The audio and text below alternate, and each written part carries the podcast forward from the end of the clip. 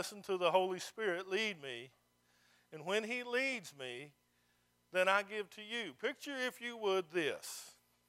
And I don't want you to take this the wrong way. If you do, please see me before you leave so we can discuss it, because I may not articulate it right. I'm a minister of the gospel of Jesus Christ. He called me. Amen? And that means whenever I come here on Sunday morning, or whenever I'm talking to you on the telephone, or if I happen to be visiting with you, or you happen to shoot me a text with a question, or you're needing something, or the Lord for prayer time, for what to preach, for what to read and study, I depend on God. And therefore, there's something called anointing that has to happen. Anointing is not whether or not I'm whispering or screaming. Anointing is not whether or not I'm running across the stage or walking, or if I'm sitting in a chair. Anointing is whenever my spirit man gets with the Holy Spirit and do what he says. So don't think anybody looks down on you if you know, we want to hold our hands up. I mean, you can praise God this way, this way, this way, this way, or you can do this. Because it's what's going on inside the heart. Because he's the only one that knows. But sometimes, like when we have an altar call, that's God talking. If I am in anointing and I'm tuned in with God, who has called me to preach, who has called me to speak, I want to tell you now, this morning before I got up, I was in prayer and saying, Lord, use me. I'm praying that the words that come out of my mouth will be what he wants. So when we say, you know, give the Lord a hand, a lot of people's not comfortable with doing this. So we say, well, let's give him some praise. You know, you can praise God in about any way you want to praise him. And so it makes it okay, but sometimes God is actually saying to you, through me, or whoever the speaker may be, let's give God praise. Where did that come from? I'll tell you where it came from. It came from Jesus Christ, who the Spirit doesn't do anything unless he tells him to do it, right? And if a minister is tuned in with the Spirit, then you do what he says. Because I'm going to show you some things here in just a minute to let you know that you got to stay focused with the Lord. So let's give him, this is your opportunity to give praise. It's up to you whether you want to give him glory. You can stand up and hold your hands up. It's a new year. You made it to a new year. You made it here this morning. And you can say, well, Ken does that, and I don't like it when he does it. I'm going to refer you to the Master. The Holy Spirit said, do this, Ken. I did it. Who told him? Jesus. And we have our choices as to whether or not we're going to praise or whether we're not. Because he may have said, this is the kind of praise that I want right now. Now, if Jesus was standing up here in sandals and a beard and you saw the holes in his hands and he's walking around and he says, do this, I'm sure you'd probably do anything he said do. And it's not, and I wanted to get that over as we're starting this new year off and the message that we're going to this morning to say, I don't get up here to put a show on. Now, I'm not looking for amens or asking for your agreement. I'm letting you know I don't get up here to put a show on. I don't call you to put a show on. I don't not come and call you to put a show on. I like to follow the leading of the Lord because he knows what he wants done. And he's putting stuff together right now that we don't have a clue what he's going to do within the next 10 minutes or the next 10 hours. It's all about him, amen? And if you know what, if he becomes the Lord of our lives, we get to do a whole lot less worrying and fussing and fighting and just we get to put a lot of stuff away. That's what anointing is. And by the way, we all need to have anointing. It's where the gears of God and the gears of our spirit flow together. When those gears mix up and they don't mesh, that's when you try to do something. You try to make something happen. You try to mimic something. You try to do these things, but God ain't in it. It can seem that way, but it ain't. So I just wanted you to know that. Sometimes when we say, hey, give the Lord a hand clap of praise, I want you to think of it in those terms. I don't gain anything whether you praise him or not, clap your hands or not, but think of it in those terms. Maybe he just put it in my heart to give to you, and that's what he's asking you to do, and Think of it that way. Was that okay? All righty. I got 2 hours to preach because it's a new year. Amen? He gets to do what he wants, and that's what we're here to do. As we're getting started, turn to Matthew chapter 24. Thank you so much for the offering this morning. We appreciate it. We will use it. Got a little left over because I didn't run the truck much this week. We were sick. So I didn't burn no fuel this week at all. But thank you. Thank you so much. Follow the leading of the Lord. Matthew chapter 24 is where I want you to turn to. I'll tell you what to go to here in just a minute. I'm going to tell you, I got a whole bunch of notes this morning, and I'm not sure, I really don't know how God's wanting us to go. I know where we're headed, but a lot of stuff just come pouring in, so I just started making notes, and y'all know me. Sometimes I preach, I ain't got a note one. I look at the there, and sometimes I like to give out what he gives me, and we'll make sure I didn't miss it. So I don't know where this is headed. I don't know where it's going, other than to tell you that Jesus loves you, and if you ain't saved, you need to be that way before you leave. And by the way, if you're still breathing as you was when you came in, you need to walk out these doors different than when you came in, closer to him. Amen? That's what we're striving to do. That's where we're headed to. So, this is a day of notorious resolutions. Isn't it? Now, let me see your hands. Did you make a resolution? All righty then. We got some unmotivated people in the house. Because if you make a resolution, that means you've set a goal. Well, let me tell you this. That's one of those things that people make resolutions.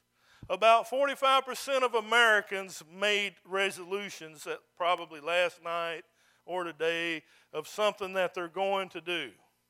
And they're going to resolve to do that within a certain time frame. We like time frames, don't we? Sometimes we like putting God on a time frame. Let me let you in on a secret. You're wasting your effort because God does his own thing when he's ready. Amen. He didn't ask you when he created all this. He didn't ask you when the sun's going to come up or if it's going to rain or snow. Brother Gary and I are the only two people in Huddleston in this church right now who could be stoned for what I'm about to say. We're praying for snow. It's wintertime.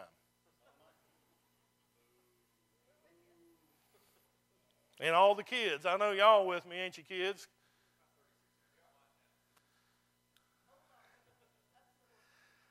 Up to the horse's ears. Big horses too. She's got big horses, not the little Shetland ponies. But the top 10 things that people resolve to do or make resolutions. What's number one? You got it. The number one resolution is to lose weight.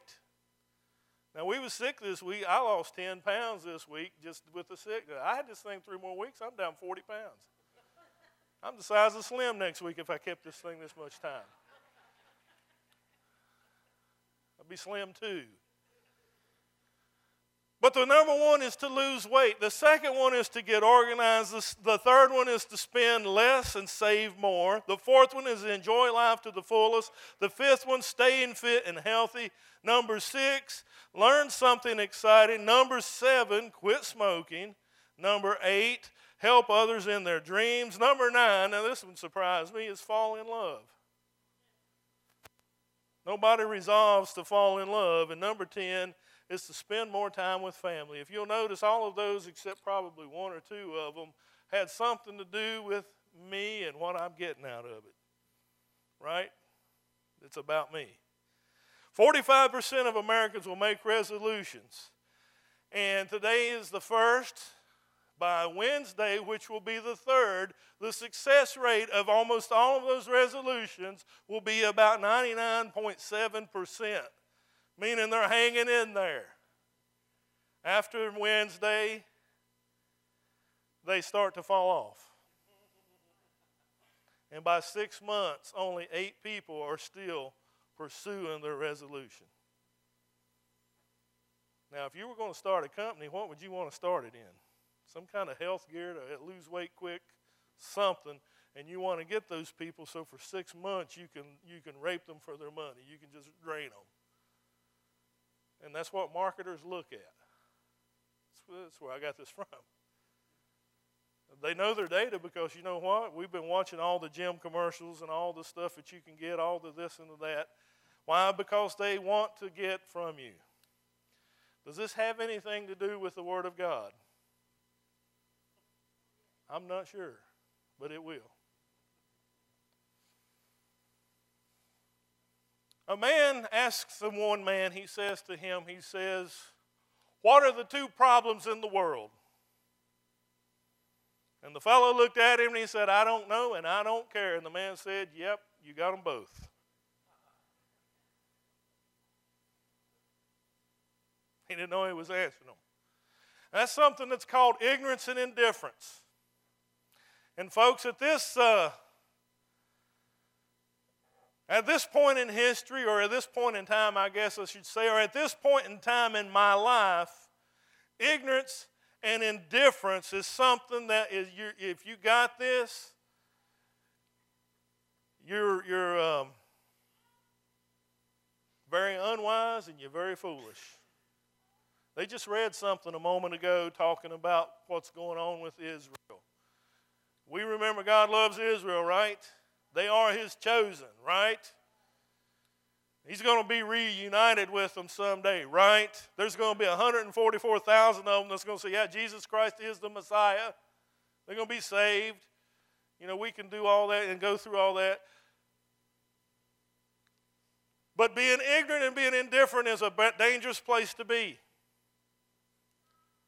Particularly with the subject of God, particularly with the subject of the Bible, particularly of where your eternal outcome is going to be.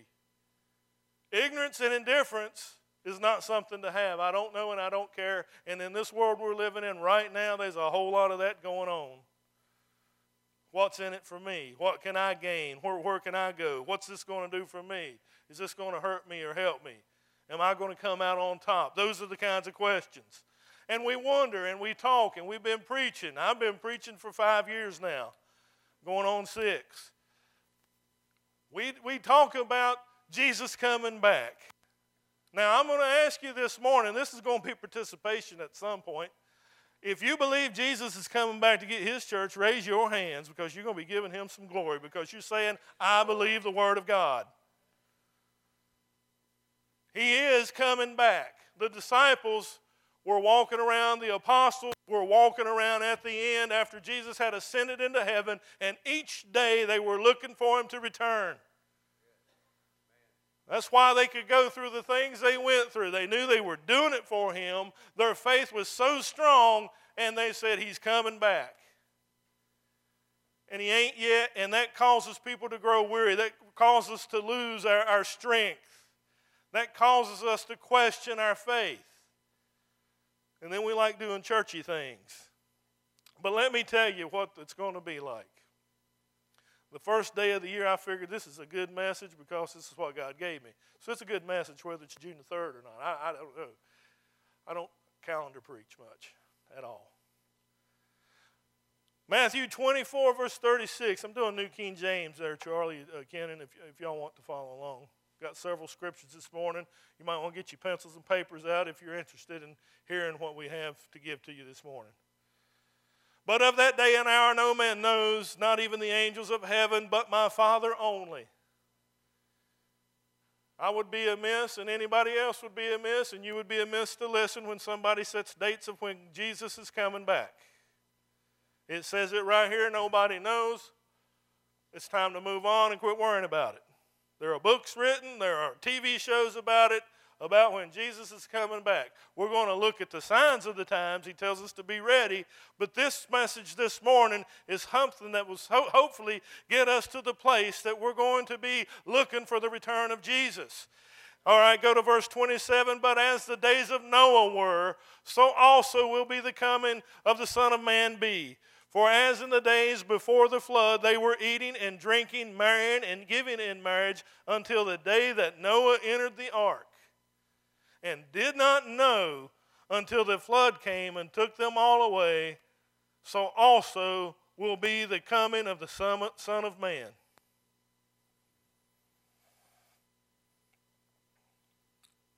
The eating, the drinking, the marrying, the giving in marriage, these things that he's talking about, it shows us that they were indifferent. Life is going on.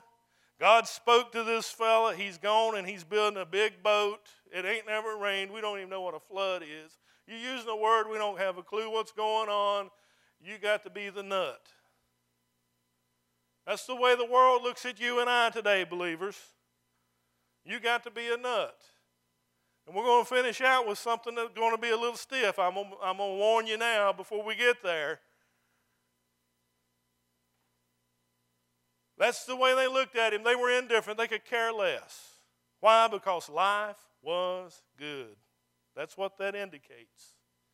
And it says that they did not know.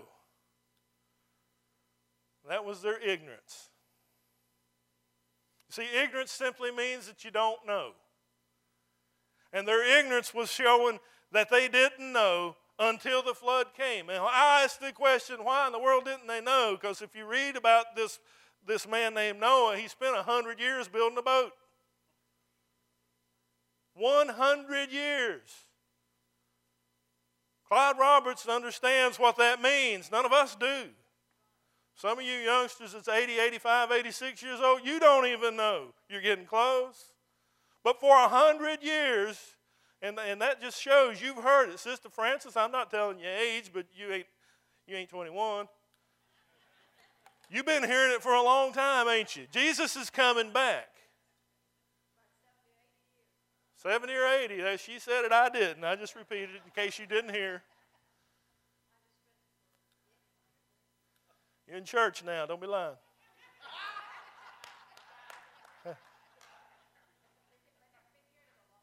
Been hearing it a long time. That's the point. And for all this time, they could not claim ignorance simply because he had told them. Because you know when a fellow starts doing something in the neighborhood that nobody knows what it is and what's going on, what's going to happen? Everybody wants to know what's going on. What is that thing? Well, you go ask him. I'm not asking him. I'll go ask him. Hey, what are you doing? I'm building an ark. About 5,000 years from now, they're going to call it a boat, but I'm building an ark. Why? Because it's going to come and rain. What's that? Well, it's water that comes out of the sky. Oh. What's it do? It floats. Why? Because so much water is going to come, everything's going to be underwater. They had streams. They knew what was going on. Lakes and ponds, I'm sure. Oh. It's going to be lasting for a long time. You know why? Because God said he is tired of your wicked ways, and he's going to destroy everything and everyone. Oh. I'm going to go home and get a salmon. Do you want anything? No, I've got work to do. So he goes back and he tells everybody. They knew. Inquisitive minds want to know. Come on, you stood in the grocery line. You picked up that inquirer when you're sitting there. Or no, maybe you didn't pick it up, but I know your eyeballs went over there. See who's losing weight, who's divorcing who. I mean, my goodness, it's unreal. But they didn't know. They didn't know why, because they chose not to know. They didn't want to know. And so we get to talk about, and I want to take you back to this place of where Noah is to see what Jesus was talking about. He was doing what whenever he said those words that we read in Matthew 24? He was doing what? He was giving a warning. And for as long as Sister Francis has been around, and for as long as I have been a Christian, ministers have been giving the warning. God is coming back. Now, he ain't saying he's going to destroy everything this time around, but he's coming back. And I need you to understand today before you walk out of this church, don't be religious and just show up in fancy clothes and know some Bible scriptures. No, I mean have a relationship with Jesus Christ.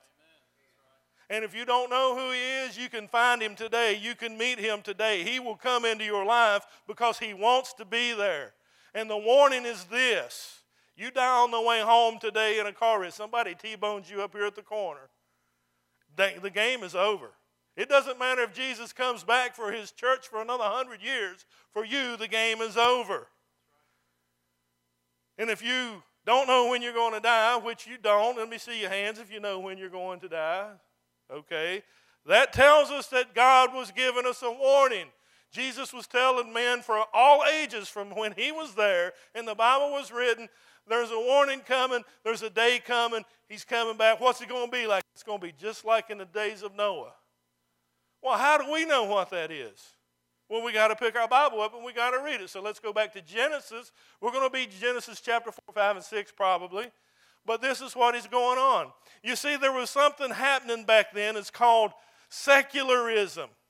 And it comes from philosophy. Do you know that our forefathers came over? We like to talk about how great they were, and they were great men who have opened up our country, but they came for religious freedom. But you want to know one of the things that was driving their thinking?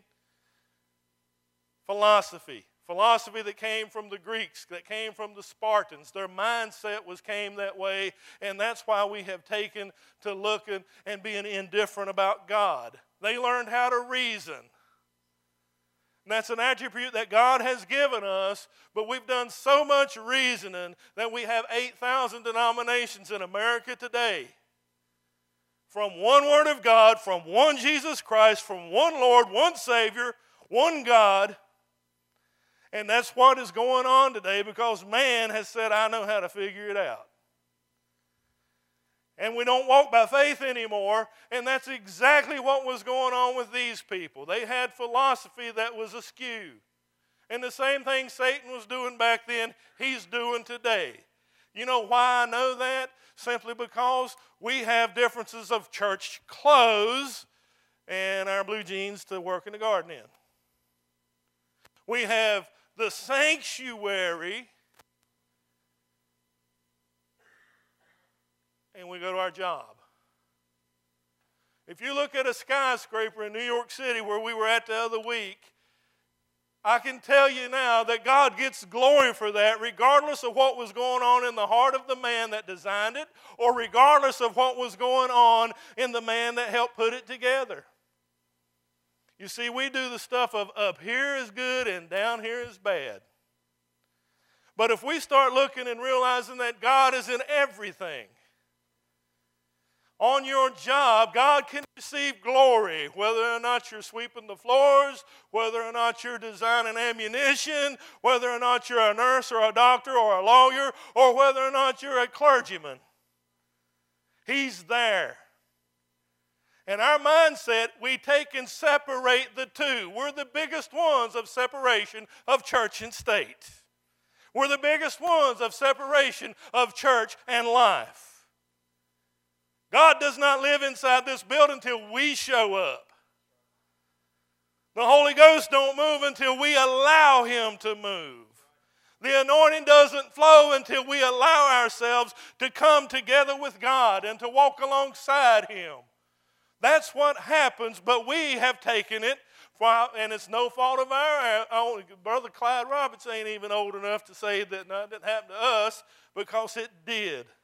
The Greek philosophers set the mindset in the way of thinking. And the way of thinking that's going on today is men are lovers of themselves, and whatever you want, whatever you feel like is good for you. It's just not for me. And we've taken to the place that we don't want to give that word. We won't sit down and have the strong conversation at the place where Scripture seems to split. Can I tell you this? Scripture does not split. God didn't mean it 4 different ways. If He did, He would tell us. He's not going to cripple you and then blame you for limping. And that's the same problem that was going on back then. Jesus said it's going to be as in the days of Noah. What's going on? Men's going to be making up their own minds. Well, I ain't never heard of that before. Well, let me go ask brother such and such. No, you need to be talking to the Holy Ghost and you need to be reading the Bible when the Bible says He will teach you all things. The master commentator is the Holy Spirit. And where does He get His information from? Jesus Christ. You want to know what the Word says? Fast and pray. We're starting a fasting for 21 days here. Fast and pray and seek God and see what He's saying. Fast and pray and then seek God and see where He wants you to go and what He wants you to do. That's where we're at. The Hebrew word let me just read Genesis 6:5. Then the Lord saw that the wickedness of man was great in the earth, and that every intent of the thoughts of the heart was only evil continually. You see, they fashioned in their minds wicked philosophy. They fashioned in their minds about the vile sins that were going on. And they endeavored to pour the society into that mold. Are we in that day today, brothers and sisters? Our nation has said it's okay for Bob and Bill to get married. Our nation has said it's okay for Bob and Bill to have some kids that they adopt. Our nation has said all this is good. Do you see where I'm going with this? And they're changing laws, they're making laws, and saying you're going to fit into this mold, whether you like it or not. Are we there yet?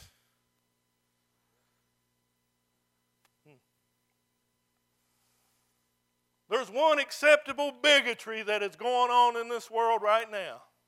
One. Colored people and white people don't like each other in some places. The Asians don't like the Latinos, and the Latinos, the Mexicans don't like the Puerto Ricans. Why? Because they're selfish. They get compared to all this. That's some of the things that goes on. I'm not here to fight that battle with you. But there's one bigotry that is okay. You see, we can't talk about that, preacher. You just got on a bad subject. No, I got on a subject that's real. But there's one thing that is okay according to the world's eyes. You won't hear them talking about it on Fox News or CNN. And that's the bigotry of you can put down and you can talk about Bible-believing Christians and nobody's going to say anything about it. Are we there yet? Yes, we are. You can choose whether or not you want to hear the word or not. You can choose whether or not you want to hear me give the word or not. But that was what was going on, the secularism of their mindset. Their philosophy was off. Where have you ever heard this term? Well, how does that make you feel? $90 an hour laid on the couch, they'll give you some synthetic drugs, and how does that make you feel? Well, it feels pretty good. Until 3 months, your body gets used to it. How you feeling? Not so good. Let me give you something else. No, Jesus can take care of that. You don't got to lay on the couch. It don't cost any money, and you don't have to take any dope. But that's the philosophy mindset that we have. We like to think these things through. We like to think we're smarter than we are. Let me let you in on a secret. And I said this to me this morning, so now I've done said it to me. You ain't all that. You ain't as smart as you think you are. Put Jesus in the center, hold on to Him and follow Him, and it's going to be good. As long as the junk you come carrying in this morning, you don't have to carry it if Jesus has got your heart. You just give it to Him. He said, I'll take on your burdens. Okay, then, here they are. And He will. They had some scientific progress. You know how I know? Because the guys like Darwin and all these people said they were cavemen or they were part ape and they walked around like this, didn't know how to build a fire. This guy built a boat. So they had some kind of scientific progress that was going on. Do we have scientific progress going on? Look in Genesis chapter 4 and verse 17. And Cain knew his wife, and she conceived and bore Enoch, and he built a city. Did you see that? He built a city. Not a village, not a little shanty town. He built a city and called the name of the city after the name of his son Enoch. And go to verse 22. And as for Zillah, she also bore Tubal-Cain, an instructor of every craftsman in bronze and iron. He was doing stuff with bronze and iron. This is the Bible. Is it real or not? Is it true or not? So they had something going on that is now similar to us. We got fabricators that work in here. They can take a piece of metal and do great things with it. They can make things that we need. But that's what they did. You see, Noah built an ark. They built cities. What do we got going on in our modern times? If Brother Clyde was here, Brother Clyde could tell you a whole lot. He's 103. Whenever he was coming up and when he was born, automobiles had just started. And unless you had a lot of dineros or money, you didn't have one. So he used what? He used his feet, a horse, and a buggy or a wagon. When they had to get supplies, they either carried them or they put them on the wagon. By the time he's 30 years old, and now that's just to show where the mindset is, where it is. You know, when he was born, I'm 50 years old now. He can say, 35 years ago, 40 years ago, they had the Civil War. I'm thinking like that about Vietnam at this time frame. You see where I'm talking about? I'm putting it in, trying to put it in a perspective. But by the time he's 35 years old, they've split an atom and melted people in Japan twice to end a war. They had big, huge ships that could float. They could fire cannons and they could fire missiles. They could fire these bullets for hundreds of miles. So you see, the advancement has happened, and we've had that same kind of advancement. Look at today. My goodness, when I was growing up, we had a rotary phone. There was no answering machine. You didn't get a hold of them. You tried back till they got home. Party lines. I remember my grandma had one of those. Now look at us. We got a cell phone, a smartphone. You can look up anything you want on here. I can check the weather. I can check emails. I mean, right now, at this very moment, I could send an email to Joshua over in India, and if he happens to get this email and is not doing something, we could sit here and talk back and forth. So you tell me, things have changed in the last 100 years. And we can't just say that it's for the bad. No, God's in it all. This is a good tool.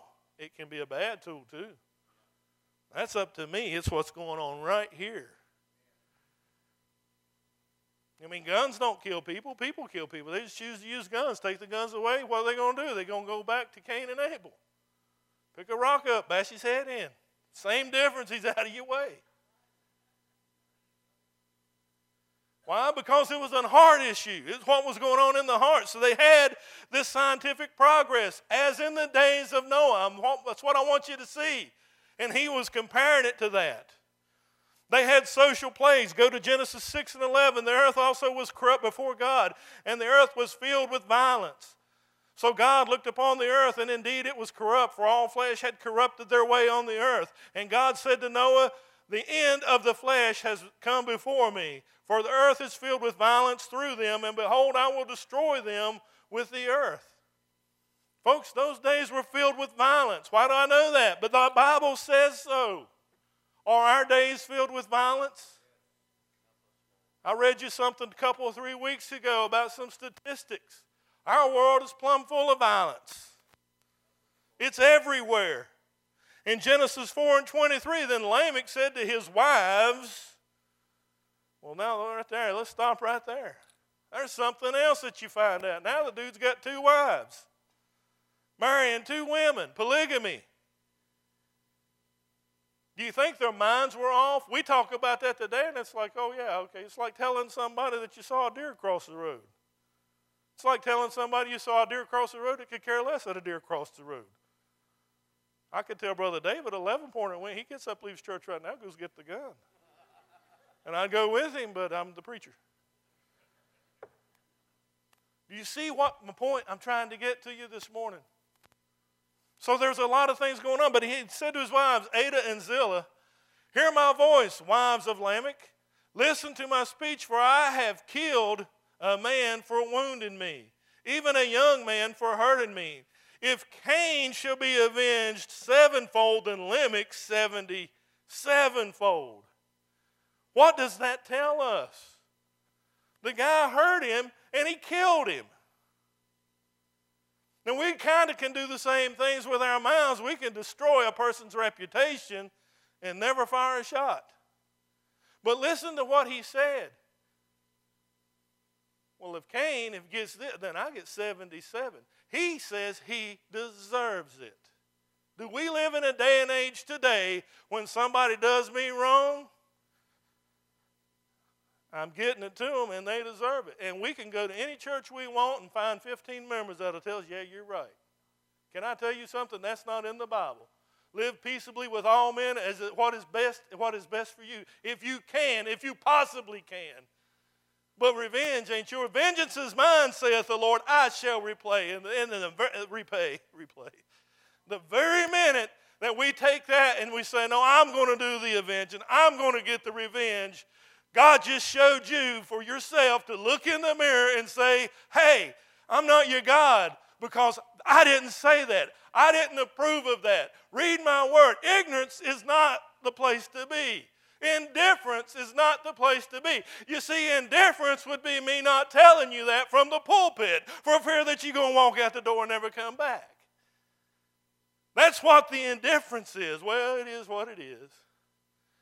You see, it takes some preaching to let people know what's going on. And that's what God is doing. When he told these people back then, he gave them the warning of what was happening. He's doing it today, and he needs ministers that's going to do it today. He needs Christians that's going to do it today. He needs every one of us so that the truth can be known.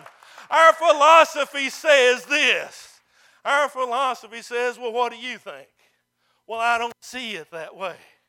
Ain't but one book, folks. God said it. It is what it is. And until it gets inside of here, we're going to have those kinds of thoughts. We're going to be wavering back and forth on what we believe or don't believe. We're going to be asking everybody else what their opinion is. And why do we do that? Because we have some kind of justification. Justification. These people felt justified in their sin, and it's 5 till, and I'm going to keep going. If you need to go, be careful. We love you. Holler if you need anything. But this was a man that was eaten up with revenge. You see that? He had so much revenge in him. And why? He's into polygamy.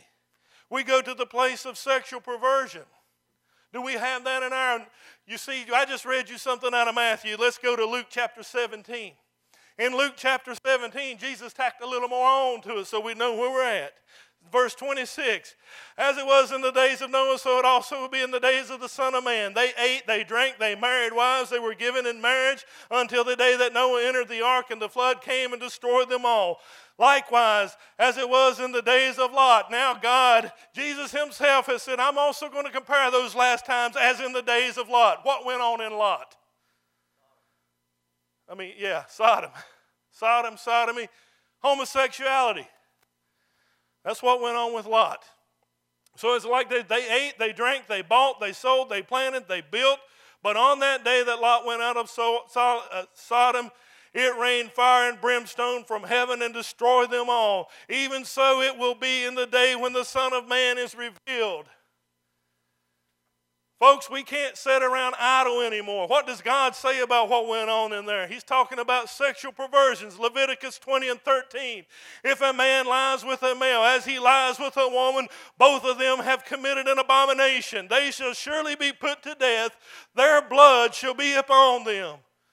We go to the New Testament in Romans 1 and 27 says, likewise, also the men, leaving the natural use of the woman, burned in their lust for one another, men with men committing what is shameful and receiving in themselves the penalty of their error which was due, or the due penalty of their error. You see, that's one sin that has its own penalty. We have something called AIDS going around today. I can tell you how you can fix AIDS and you ain't got to spend $1 billion doing it. It's let Jesus Christ come into your heart and fix you, and you're going to have one man, one woman for life, problem solved. Amen. You're not going to have all the STDs going around, problem solved. You're not going to have babies that's got to be medicated because mom and daddy don't love each other and living here and there, problem solved. Why are you going to have that? Because of something called LOVE, unconditional love in the Bible, and that means it keeps no record of wrong. You got nothing to fight about if Jesus Christ is at the center of your heart. Amen? Amen. And if you got something to fight about, how can you fix it? You go to the Lord, and you go to the Lord in prayer, but you got to go seeking the answer. You got to go seeking Him to fix it. Because if you ain't seeking, whenever he tells you, you ain't listening. But if you want something fixed, you go to him, he'll fix it. Amen?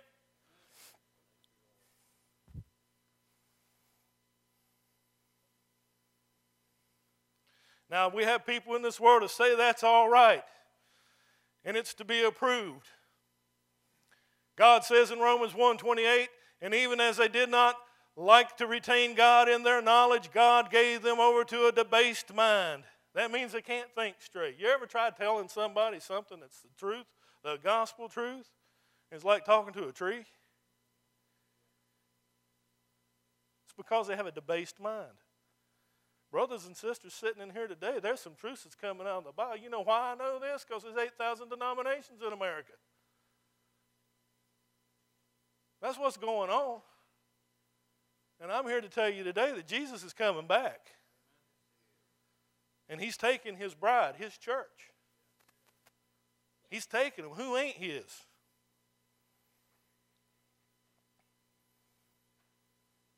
Selfish prosperity is another thing that we have. We don't give to the poor and help them anymore. I think you and I applaud you for what you did through this time of Thanksgiving and Christmas. We took 20-some meals, 21 meals out to families in this community. And the ones' houses that me and Sweetie went to, I'm praying for them. I was hoping to see them come into church. It don't matter. We're going to pray for them. We showed up and we gave, and I wasn't expecting anything in return. And I still don't. But we have a problem with that today. We like to form committees and see if they're worthy of receiving $500 from the church.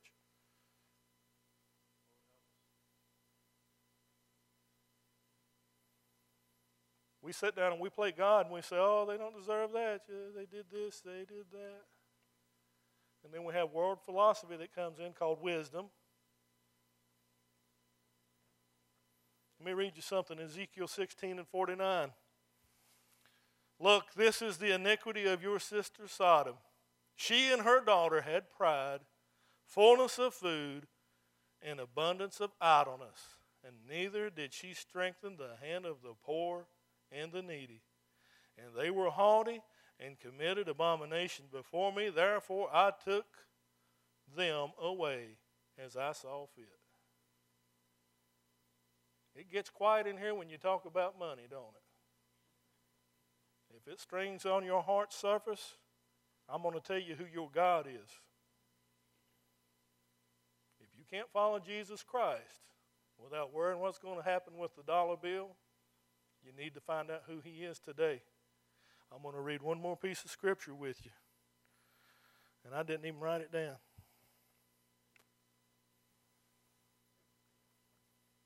I'm going to find it, though. Bear with me for a minute. We're going to read about the parable of the 10 virgins. Matthew 25.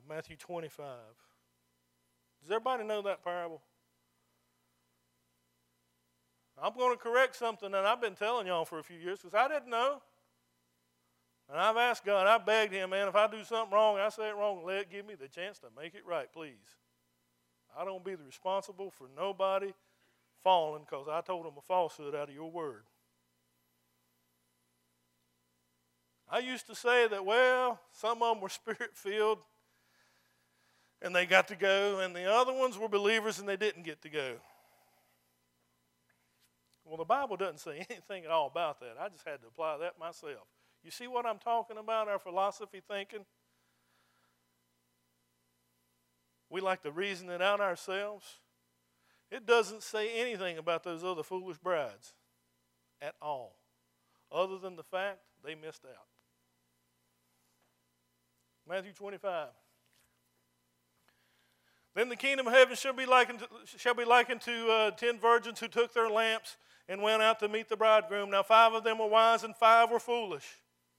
Those who were foolish took their lamps and took no oil with them, but the wise took oil in their vessels with their lamps. But while the bridegroom was delayed, they all slumbered and slept. You know what?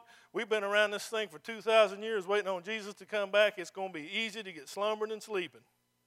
Preacher's been preaching this morning, you're having a hard time holding your head up because you're watching that game last night. That's why they make DVRs for. Don't tell me no scores, I ain't seen it yet.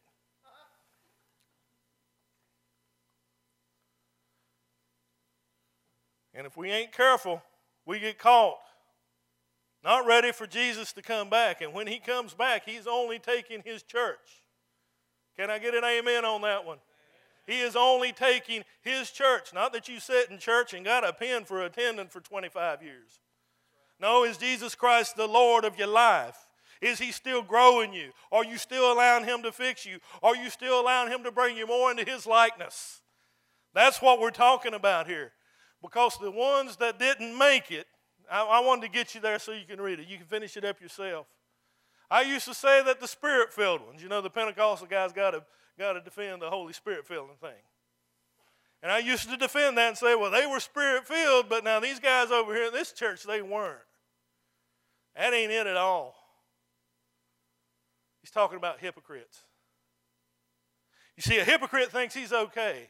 A hypocrite will go, if you read it there, he says they went and they knocked on the door and said, Lord, let us in. And he says, I don't know you. That's where it takes us to. They didn't get in. He didn't know them. Why? Because they played the game, but they didn't know who the coach was. They played the game, and the coach didn't get to call the shots. They were uncoachable. They couldn't learn. They knew it all. They knew everything. They knew how to show up. They knew what to do. And whenever the bridegroom came, they didn't get to make it. You see, you can only act for so long. A hypocrite is an actor. That's why the TV shows are only an hour long, some of them. Because the guy don't live like that 24 hours a day. They put the act on, the performance on, they got their performance, and then they get to back down and be themselves. But these people had their lamps trimmed and filled with oil, the ones that made it. No, they were the ones that through the rough times, they went to the Word of God, they got on their face in prayer, they sought God and let God grow them through it. And the ones who were the hypocrites, the play actors, the ones that didn't make it, is the ones that they fall away very, very easily. And that's what he's talking about. Did you know that it's good sound preaching that makes the difference? So many pulpits today will not do that. They're looking for the crowd. I'd love to see this church filled up, but I am not going to sacrifice truth for seats being filled. Amen.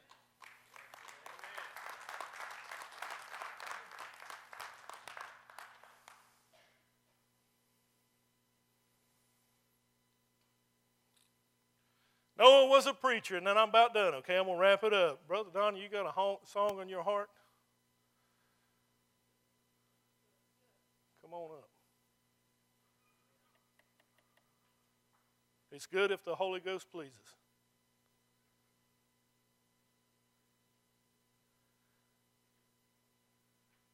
If you're here to perform, he can't use it. If you're here to hear him perform, you won't receive a thing. You'll feel good about it for a minute, but you won't receive nothing. Because this word this morning's hit us close to home. Peter says that Noah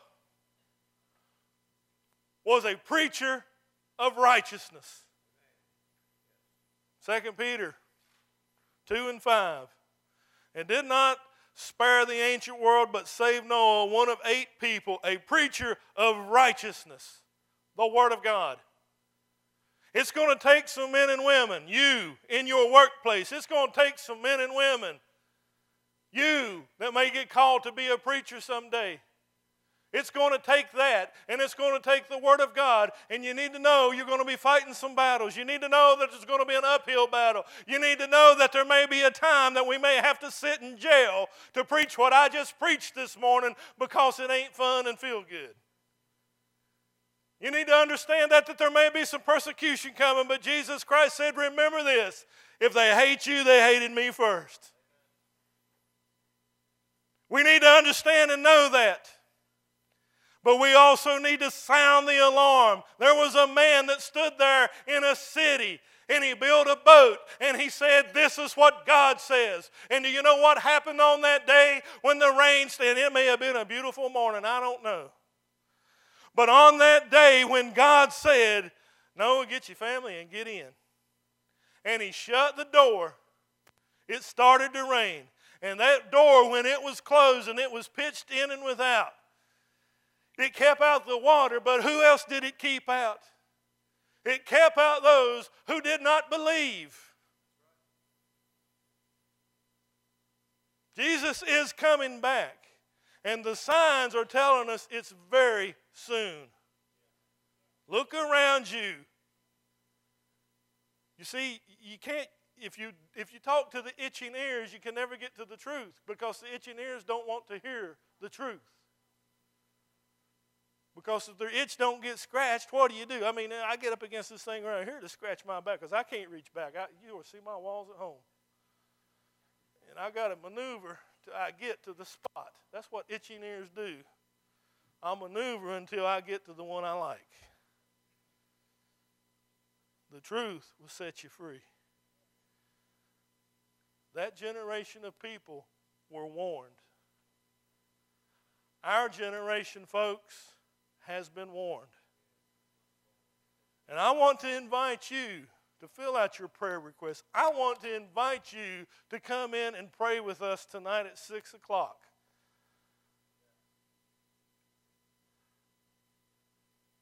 I'm going to ask you a question. What's going to happen to get you to the prayer service? Do you got to lose the job?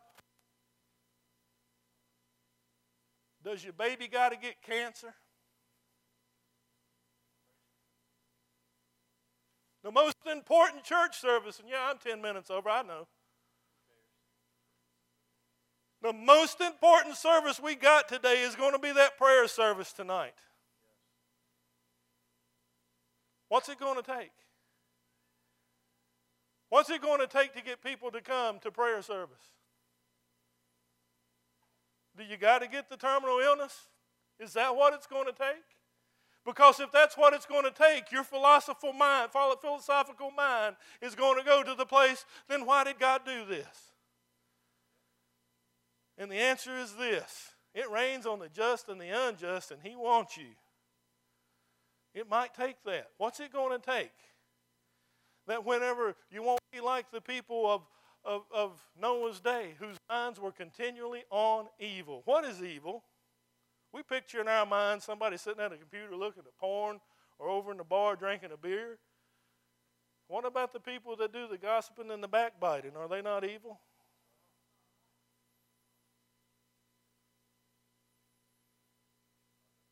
And they can use some really fine words. They know how to make it happen. What's it going to take to get you to come and pray? Because as pastor of this church, and I've been praying about it. Charlie and I have been praying. I think with Charlie, he's here somewhere. Maybe he's crawled under the bench because he's like, I don't know this guy. What's it going to take?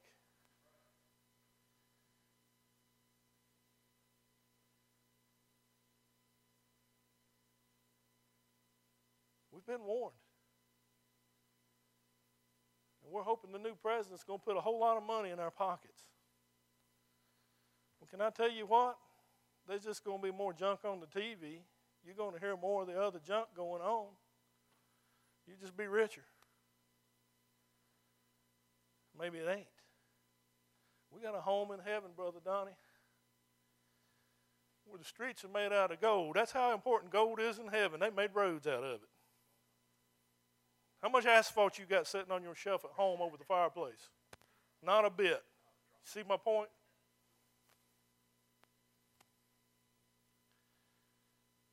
We're warned. And I want to ask you this morning, if you ain't where you need to be with Jesus, put pride out of your pocket. Mom and Dad, if you know your child ain't where they need to be with Jesus, maybe you need to grab them by the hand and say, I'll go pray with you, because they're embarrassed to. That's a sad day that when people come to church, they got to be embarrassed to come and receive prayer. Afraid how somebody's going to look at them. Why are they like that? Because they've already heard the down talking about others. We do not cast stones at this church, not while I'm pastor. And I can tell you now, if we start casting stones, I will be talking to the state overseer about this dismemberment process, because we do not want you.